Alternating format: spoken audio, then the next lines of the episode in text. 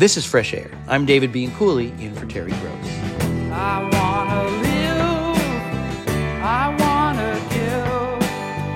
I've been a miner for a heart of gold. 50 years ago, Neil Young released his album Harvest, which includes such classic songs as Heart of Gold, Old Man, Alabama, and The Needle and the Damage Done. A new documentary presents for the first time footage shot when he was making that album. The movie is called Harvest Time, and it's now in theaters. In this clip from it, Neil Young is at a radio station. All right, tonight, uh, Neil Young dropped in to say hi. We were filming a movie or something. What is, you know, can you explain this? We're just making a film about, um, I don't know, just the things that we want to film. There's really not a big plan about it right You're in it now, you know. It just keeps changing like that. Oh, Will it's someday like that. somebody be able to go to the theater and see it, maybe? Yeah, I hope so. Maybe. Neil Young has a new album produced by the legendary Rick Rubin titled World Record. There's also a new 50th anniversary edition of his Harvest album. Neil Young joined his first band in Canada when he was 17. He moved down to Los Angeles and hooked up with Stephen Stills in the band Buffalo Springfield. Young later went off on his own and played a short stint with Crosby, Stills, and Nash. He's played acoustic music, hard driving rock with the band Crazy Horse, rhythm and blues, and grunge rock. We're going to listen to portions of two interviews Terry Gross did with Neil Young. The first was in 1992 when his album Harvest Moon was released. You were in high school bands. Did you sing in those bands? At, after the beginning, I did. I started as an instrumentalist. Uh, we used to do uh, songs, songs, instrumentals that I used to write, you know, melodies and play them on the guitar, sort of like a group called the Shadows from England.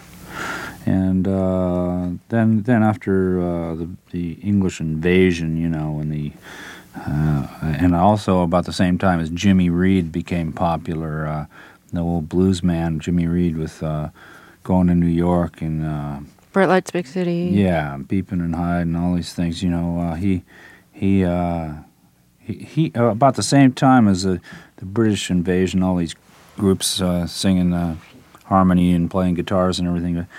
Both of those things happened to me at once, so I really couldn't figure out who it was that made me want to sing. But one of them, you know, or both of them at the same time. Then I started singing, and that was like a milestone. What, what do you people, mean? people couldn't believe it. Apparently, I don't remember it, but uh, I was so into it. I guess I didn't notice that everybody was going, "What the? What is that?" You know, as I was starting to sing. Of course, now I'm like you know Caruso or something. Got it down. Were you self conscious about your voice when you started to sing? No, not really. I never really. Uh, I was just glad to be singing. Man, we could do a lot more songs if I sang them. No one else in the band could sing. No, No, not, it- nobody in the band could sing. Not nobody else in the band. nobody in the band. So we did harmony, and we did everything, you know. But it didn't matter.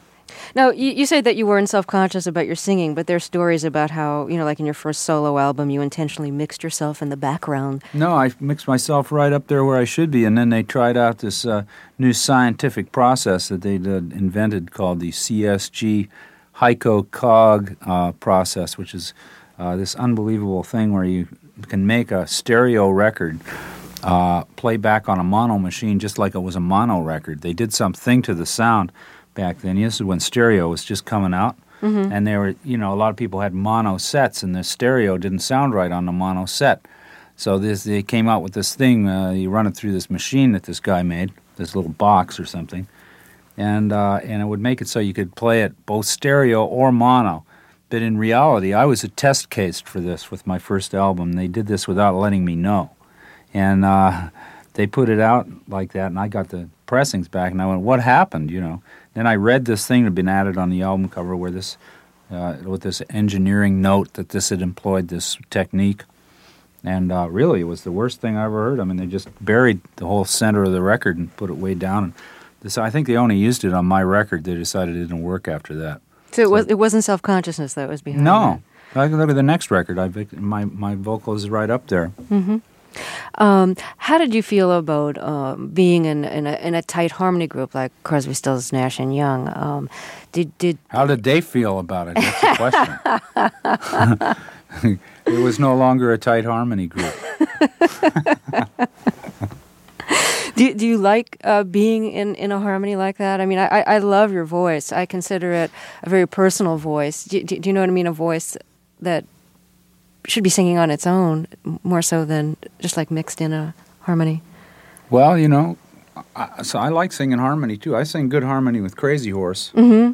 and there's a there's a, a sense in there that uh, you know because there's a couple of different ways to sing harmony, you know, and you can or blends of all of them. But one of them is just real tight harmony, and the other one is is uh, where you're everybody's singing uh, just more more or less just singing loose, but in a harmonic structure with a lot of feeling. That's a different kind of harmony, and that's the kind of harmony that I do with Crazy Horse uh, quite a bit. Uh, sometimes we're real successful at that.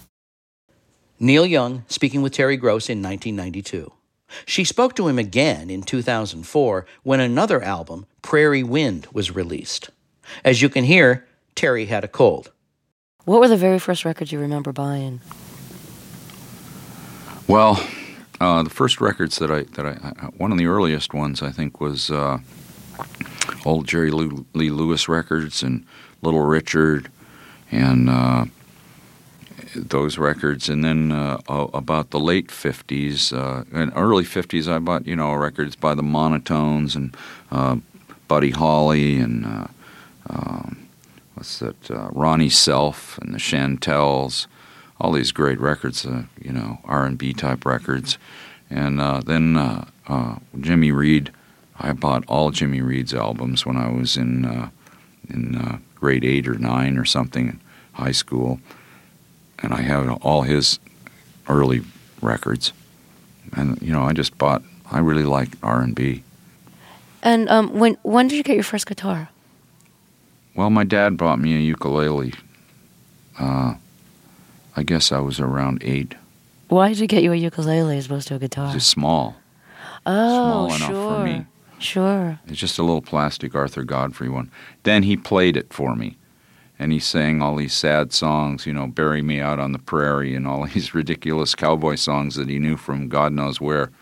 And then he'd uh, and he'd smile and he'd play it along. And then I, and then uh, and after that my uncle came by and he of course he had was r- really good on the ukulele and he played the thing and played all these chords and then it turned out he could play anything he played piano guitar ukulele horns and then he even played his three daughters. He had them singing he had them in three part harmony singing background for him while he was singing and he taught them all these things. It was amazing. And, and uh, so my cousins all sang and you know harmony on So so when did you switch from ukulele to guitar?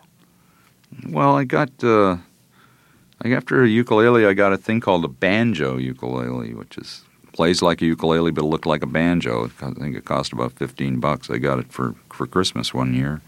Then I got a baritone ukulele, which is like a ukulele but it's bigger, kind of like a really small guitar.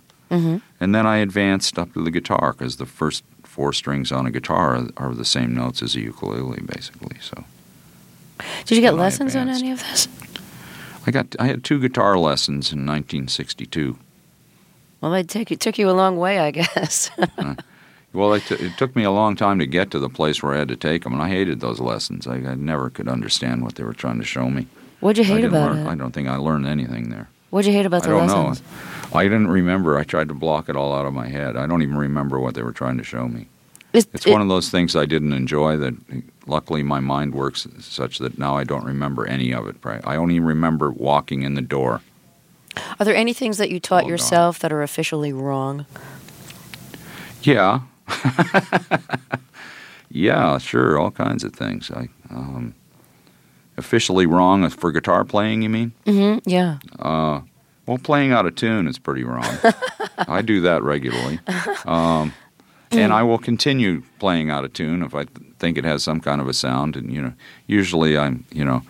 Uh, uh, uh, my sound mixer, uh, Tim Mulligan, has been working with me for about 30 years. He, he, he comes up to me and says, Now, listen, your guitar sounds a lot bigger. He just told me this yesterday. So your sound is a lot bigger when you're in tune. So why don't you just take a minute and tune up in between songs? If you, you know, if you.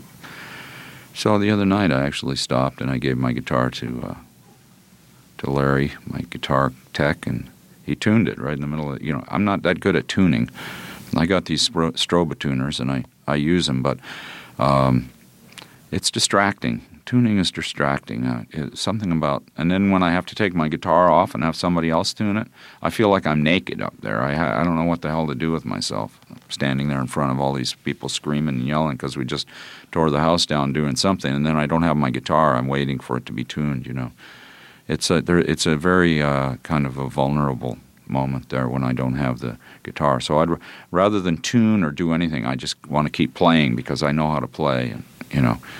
So that's I get in trouble there. That's majorly wrong to play out of tune, and I do that a lot. That's great. So you play out of tune because you can't give up your armor. That's right.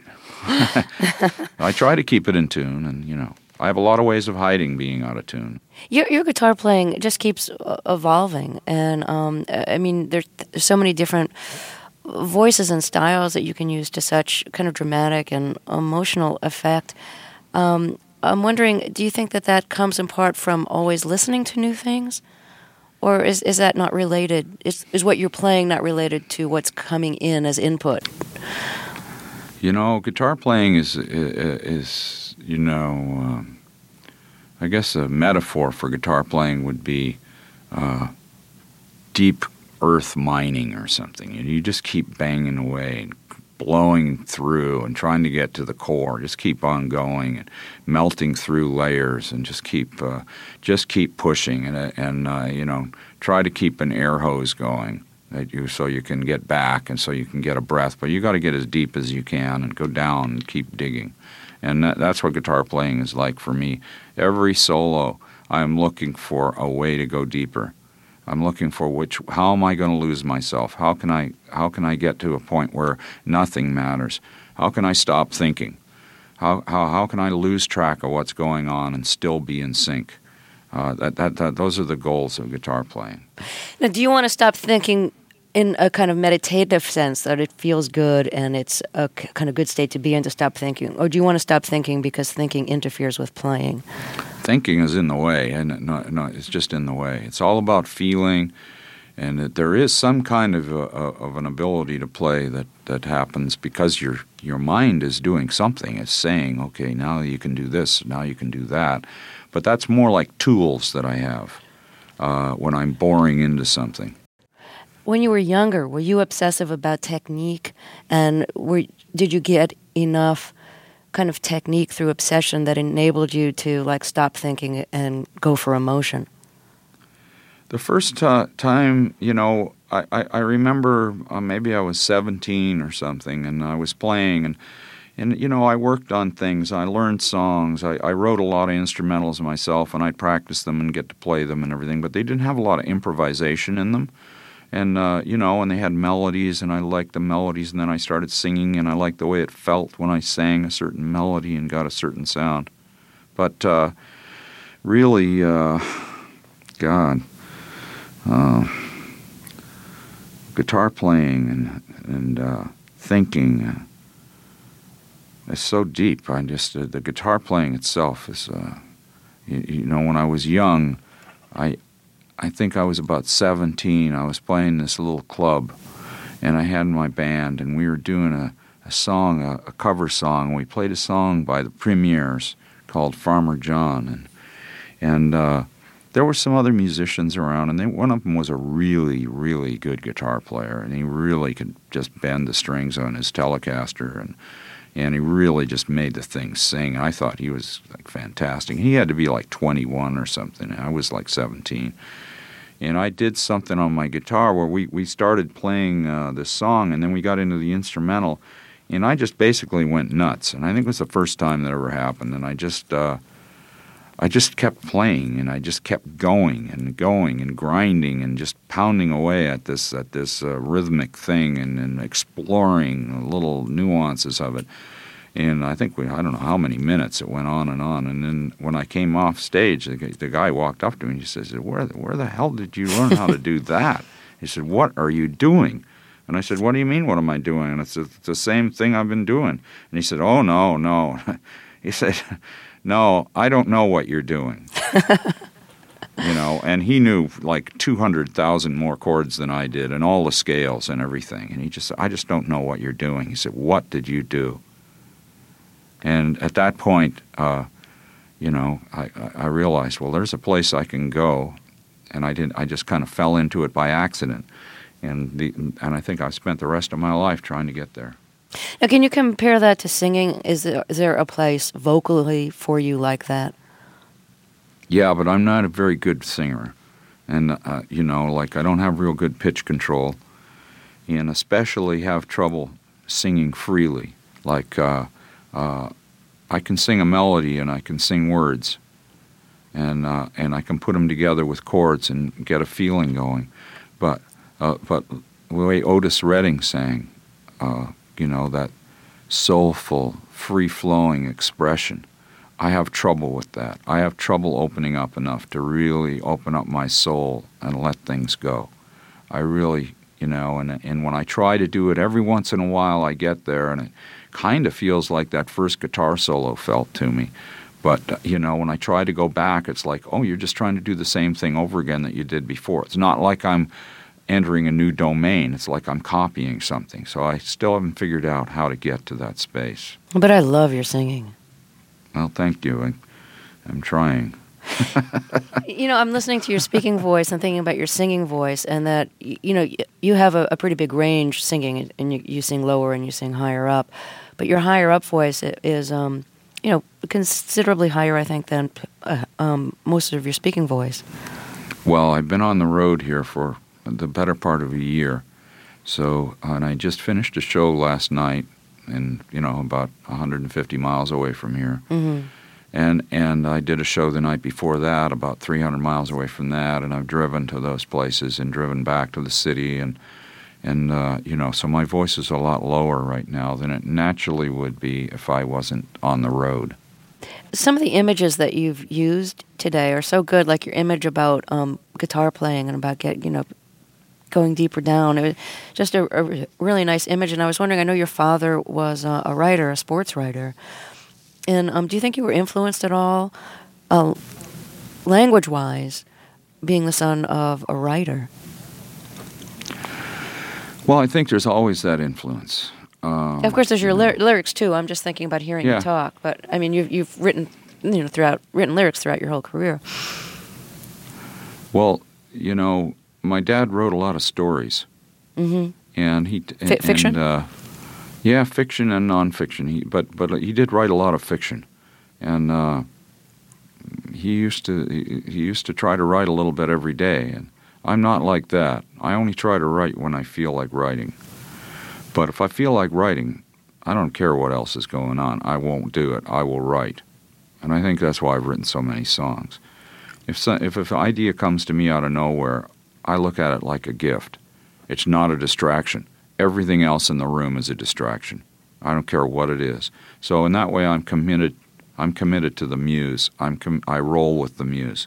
Wherever it goes, if it comes to me, I'm going with it. That's what got me where I am today, and that's what made it so that I could create all these things, and so that I could put all these people to work that I have, and and I have an effect on on a lot of people, and and just all the things I've been able to do are all because of being faithful to that one thing and realizing that the, all of this is all coming from somewhere else, and you just have to be there and re- ready with open arms to take it in, and then and then send it back out in a form that people can understand or that people can enjoy. Neil Young, thank you so much for talking with us. Thank you. Neil Young speaking with Terry Gross in 2004. The new documentary Harvest Time about the making of his classic album Harvest is now playing in theaters, and an expanded 50th anniversary version of that album has been released. After a break, we'll hear from George Clooney, a recipient of this year's Kennedy Center honors, and film critic Justin Chang reviews two new movies based on children's stories. Here's a track from Neil Young's new album, World Record. I'm David Bianculli, and this is Fresh Air. Our next guest is George Clooney, who was one of the recipients last Sunday at this year's Kennedy Center honors. He's been nominated for Oscars not only for his acting, but for producing, directing, and screenwriting. So far, he's won two as one of the producers of the 2013 film Argo, and as Best Supporting Actor for his role in 2005's Syriana. His other films include Gravity, The Descendants, the Ocean's Eleven franchise, O Brother, Where Art Thou, and Out of Sight. On television, he became a star thanks to the NBC series ER. George Clooney isn't the first famous member of his family. His aunt is the late singer Rosemary Clooney, and his father is Nick Clooney, a highly regarded TV news anchor and journalist who has worked in Cincinnati, Los Angeles, and elsewhere. Partly to honor his father and his profession, George Clooney, in 2005, directed, co wrote, and co starred in one of his career best movies, Good Night and Good Luck. That's when Terry interviewed him. The film is about how CBS journalist Edward R. Murrow challenged Senator Joe McCarthy's tactic of smearing people by accusing them of being communists or associating with them. His anti communist crusade led to investigations, blacklists, and a climate of fear. At the time, Murrow was hosting the pioneering CBS news magazine See It Now. Murrow and his crew decided to do a program about Lieutenant Milo Radulovich, a U.S. Air Force reservist who was kicked out for being a security risk without being told what the charges were. He had refused to denounce his father and sister, who were accused of being communists. In this scene from the movie Good Night and Good Luck, two Air Force colonels are pressuring Murrow's producer, Fred Friendly, to cancel the broadcast. Friendly is played by George Clooney. We are going with a story that says that the U.S. Air Force tried Milo Radulovich without one shred of evidence and found him guilty of being a security risk without his And you, who right. also have not seen the evidence, are claiming he's not a security risk. Wouldn't you guess that the people who have seen the contents of that envelope might have a better idea of what makes someone a danger to his country? Who- or do you think who it should just be people, you sir? that decides? Who are the people? Are they elected? Are they appointed? Do they have an axe to grind? Is it you, sir?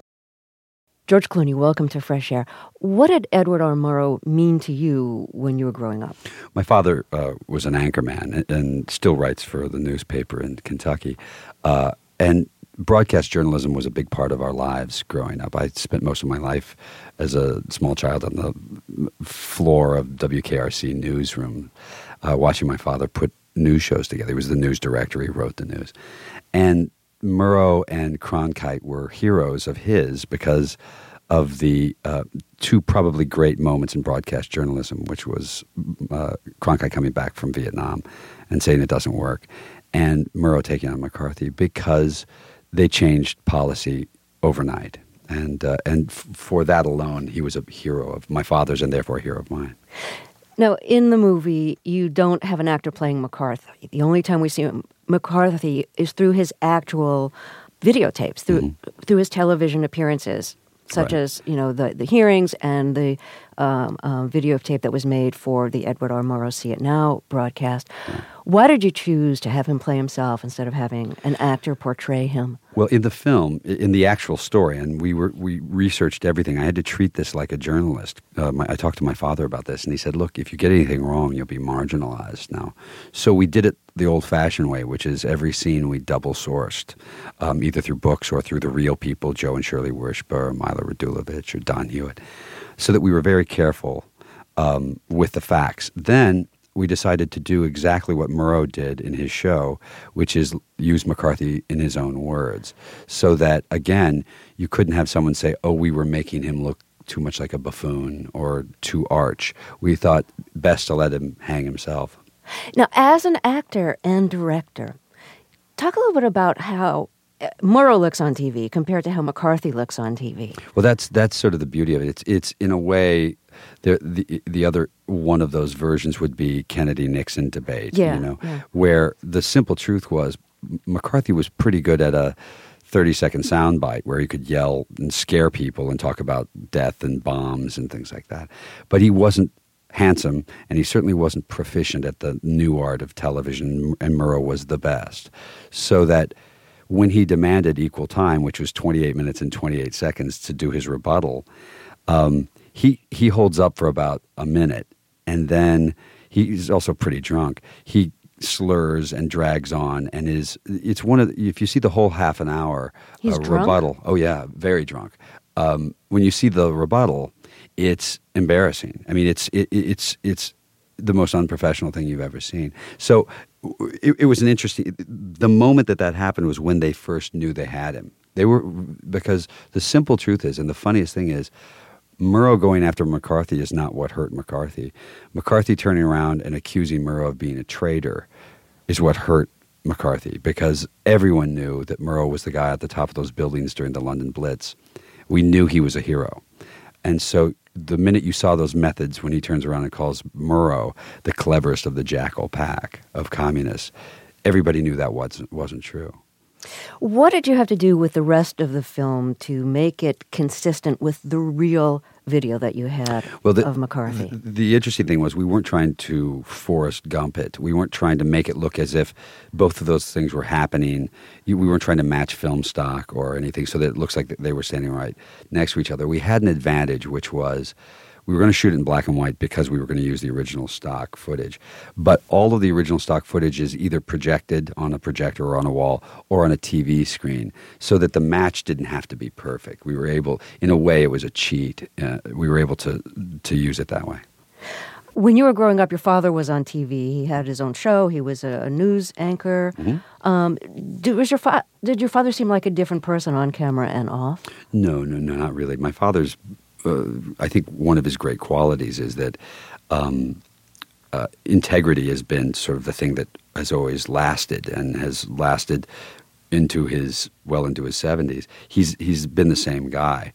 It's an interesting thing. It's more difficult being the child of someone with that kind of integrity than it's. I'm now thrilled, but you know when you're a kid, um, and you're you're in a in a state that's still dealing with its own problems with bigotry um, we'd be out at dinner and you'd hear someone say, you know, well, that's about those people, knowing that they were talking about blacks, you know. And, and my sister and I knew that my dad was going to make a scene and walk out. So we would eat as fast as we could. We'd start to eat because my father was going to make a scene. And I remember as a kid always wishing that maybe there was just one time he just pretended not to hear it. What would he do when he made a scene? Oh, he'd get up and say, you know, you're an idiot and how could you say something like that? And you know are are you from the 1500s and you know he would make a big scene. And i at times wished that he hadn't. Now I, I couldn't be more proud that he did. And he taught me those same lessons which are that every time you let that go every time you don't hear that or you purposefully ignore it just to make things easier for yourself you are doing a disservice and so that's why you have to fight those fights. Your mother was a, a state beauty pageant winner. She was Miss uh, Lexington, and she was in the Miss Kentucky, first runner-up in the Miss Kentucky pageant. Okay, one of the one of the things you you you've been um, admired for in your career is is your looks. Just one of the many things. What did she teach you about the relative value of being attractive? I, I suppose the only thing she ever taught was by example, which was that she you know, she went to work every day and, and worked very hard. And uh, you never felt as if she was using her looks to gain an upper hand on anything. And I don't know, you know, it, it's a tricky question to answer, as you know, because it's assuming that you're saying that you're good looking, which I don't like to say or do. On the other hand, you look like a jerk when you go, you know, I was the ugly Right. kid in school. So Right. actually, it's sort of a it's a it's a hard an- answer to answer without Yeah, yeah, sounding yeah. sort of like a jerk. You grew up on a well. Your grandparents had a tobacco farm. Sure. So were you near that? I, I, I worked it for years. That's how you made your money in the summer when you're a kid. You know, you you start by you topping it, and then you're chopping it and cutting it and housing it and stripping it later. And uh, you could make you know three and a half bucks an hour, so you could make some pretty decent money. Um, but you know, you don't think of those consequences of tobacco at that point. I had nine great aunts and uncles. Uh, all brothers and sisters. Six of them died of lung cancer or emphysema. Both my grandparents died of it. Um, I'm not a smoker. I don't, you know, I, I, I was concerned with how romantic we made smoking look in the film, and so I put that commercial in just to show how uh, some of the lies that were perpetrated back then about how smoking was actually good for you. George Clooney speaking with Terry Gross in 2005. More after a break. This is Fresh Air.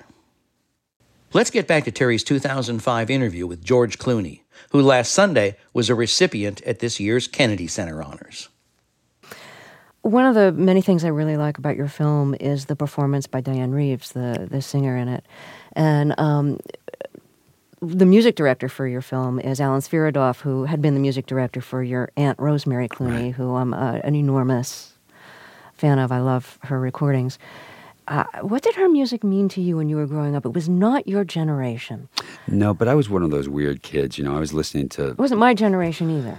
No, that's right. Well, I was listening to Led Zeppelin and I was listening to Nat Cole. You know, I had a very varied growing up because I was on the road uh, with you know with them a lot, or I was uh, always exposed. Were you, on the road with Rosemary Clooney? Yeah. Oh, no, I mean with with Led Zeppelin. Wait, who were you on the road? Oh yeah, exactly. With Led Zeppelin. No, I was on the road when I was twenty. I was Rosemary's driver. Oh, you you, were. Oh, right. I see. Yeah. So I yeah. spent. I was around that Mhm. kind of music a lot. Yeah. So I got to appreciate um, Cole Porter and Johnny Mercer, I see, and yeah. I had a real appreciation of those guys, um, Sinatra and you know Nat King Cole especially, and uh, and Rosemary, and Rosemary was having, excuse me, she was having her comeback at that point, and her comeback comeback was something rather spectacular because she became the singer's singer. Singers adored her and would show up. So there was a great pride in being around her. So I was really exposed to that kind of music.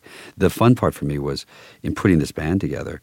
Um, Peter Martin, the, the pianist, is Dianne's uh, uh, uh, works with Diane, but the rest of the guys all played on Rosemary's albums, you know, and uh, and it was fun because I got to pick the music, and we I got to sit down with Alan and go, let's let's talk about music that we really loved and how to play it and how to do it. And so it was it was about simplifying things because now everybody likes to show off. I remember asking Rosemary why she's a better singer at 70 than she was at 21 because she couldn't hold the notes the way she could. She couldn't hit the notes the way. And she said, because I don't have to prove I can sing anymore. And I thought that was a good acting lesson, you know, was not having to show off anymore.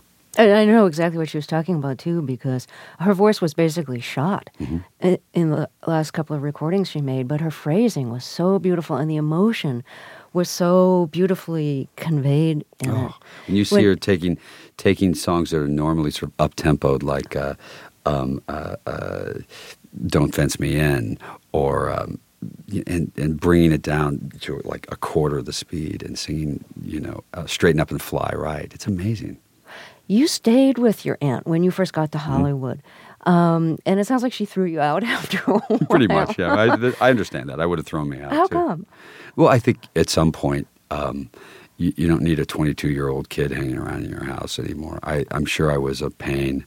Um, you know, uh, at, at some point, I'm sure, you know, the idea of offering your nephew to come out and live with you is a nice gesture, but I think it comes back to haunt you after about a year, you know. Yeah. um, did you think you were talented when you started working? Uh, d- I Did you think you, you actually had something? I didn't really know whether I had any talent or not. I knew that I was, for the first time in my life, engaged, and I hadn't been. I was sort of the, I was one of those guys who was pretty good at almost anything I tried right away. You know, anything I wanted to do, I could pick it up pretty quickly. Sports, almost any sport, but never great at anything. Um, and I found myself quickly bored by things.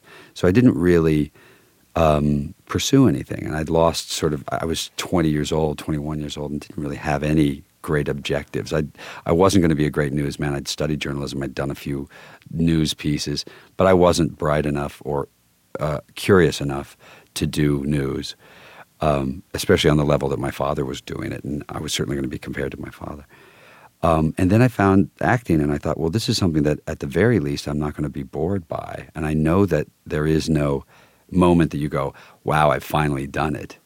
You know, you're never going to be satisfied by it because it's it's a constant growing process.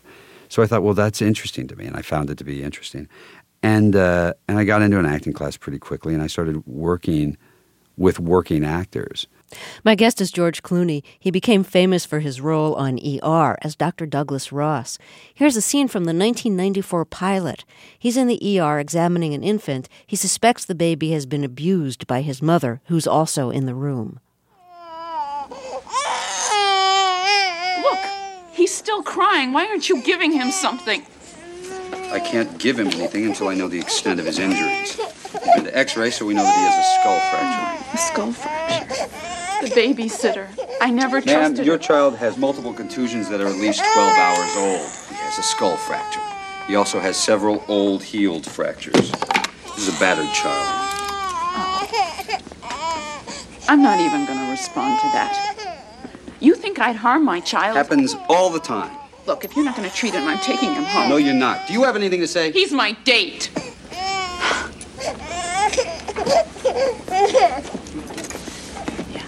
Look, um, I can assure you, whoever you are. Ross. Dr. Ross. Well, Dr. Ross, let me tell you, your concerns are unfounded, okay? How'd he burn his legs? What? These marks right here on his legs. Those. Those are healed burn scars. How did that happen? He. I. I don't know anything about burns on the legs. I'm beginning to think you're making this up, is what I'm thinking. Ma'am, you may want to call an attorney. I am an attorney. Well, then I'm sure you'll know how the Department of Child Services will handle this. How dare you speak to me this way? Treat your child like this? He's a little kid. I try to be understanding in my job. But, lady, this just stinks.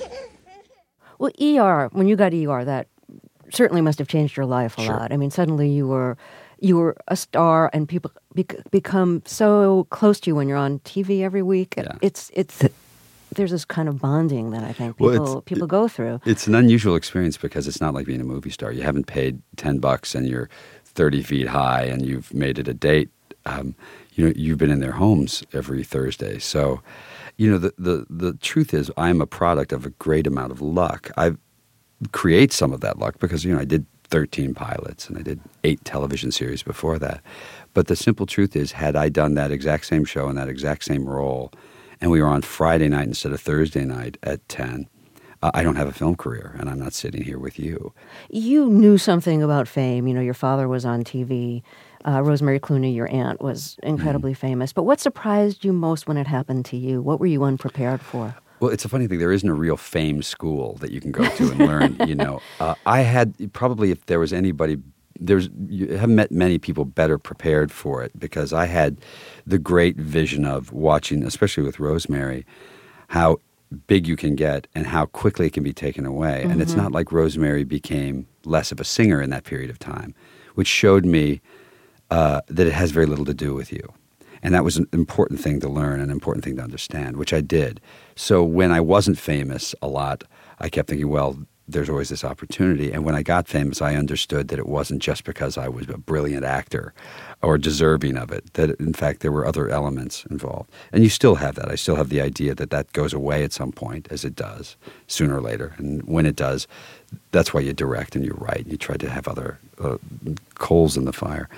But the things that you aren't prepared for are the um, uh, the trade offs. No one wants to hear you complain about them, so you don't complain about them. But I would say that the um, significant loss of privacy is interesting.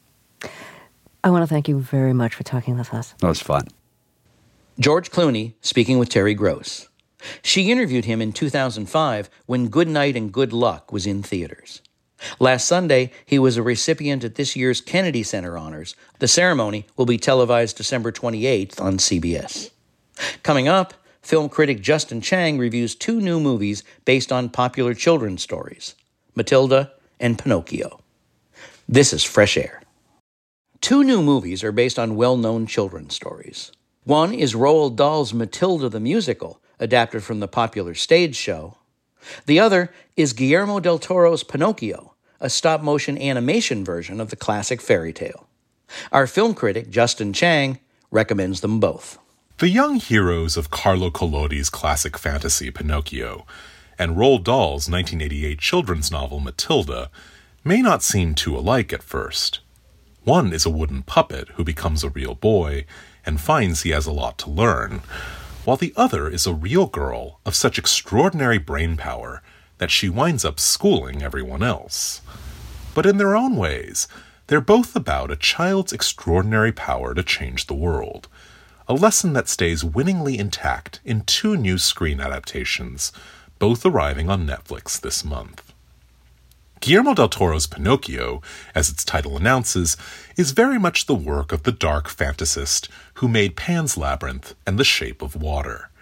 That's not to say it's too scary for children, only that its mix of visual richness and ghoulish whimsy would be hard to mistake for another filmmaker's work. In this telling, the aging Italian woodcarver Geppetto has a young son who's killed by a falling missile during World War I. Many years later, Geppetto, still distraught, chops down a pine tree in a drunken rage and carves a little puppet boy out of it, as if he could somehow bring his son back. And so this Pinocchio, forged in grief, springs to life not as a joyous creation, but as a sorry replacement for Geppetto's lost son. That gives Pinocchio's mischievous, defiant behavior an extra emotional edge.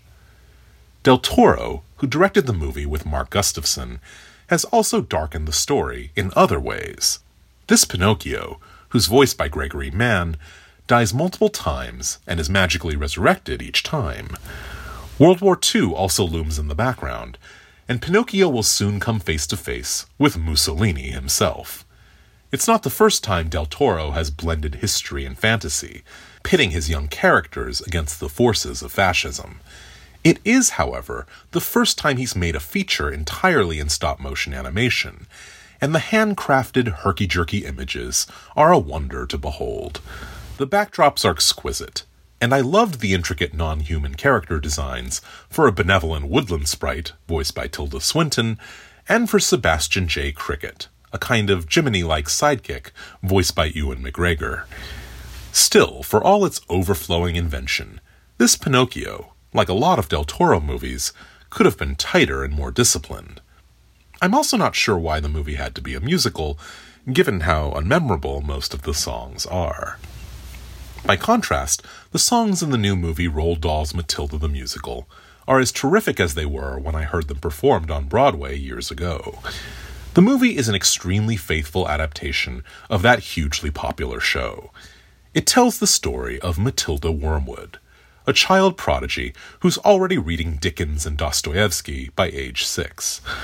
Much of the pleasure of the story comes from watching Matilda, the winning Alicia Weir, get revenge on her foolish, vulgar, and generally indifferent parents whenever they treat her badly, which is often.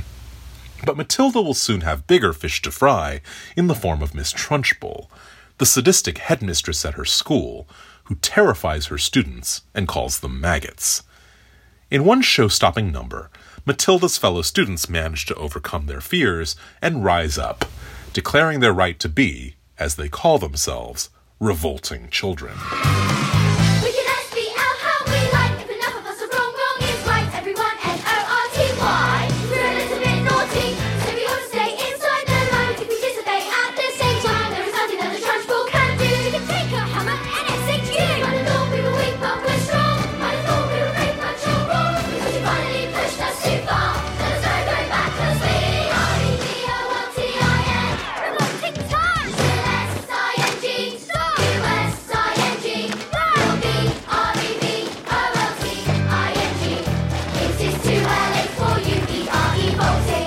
Miss Trunchbull is played, with the help of a fat suit and facial prosthetics, by Emma Thompson, and she's a memorable monster, subjecting her students to all kinds of cruel mind games and baroque forms of corporal punishment.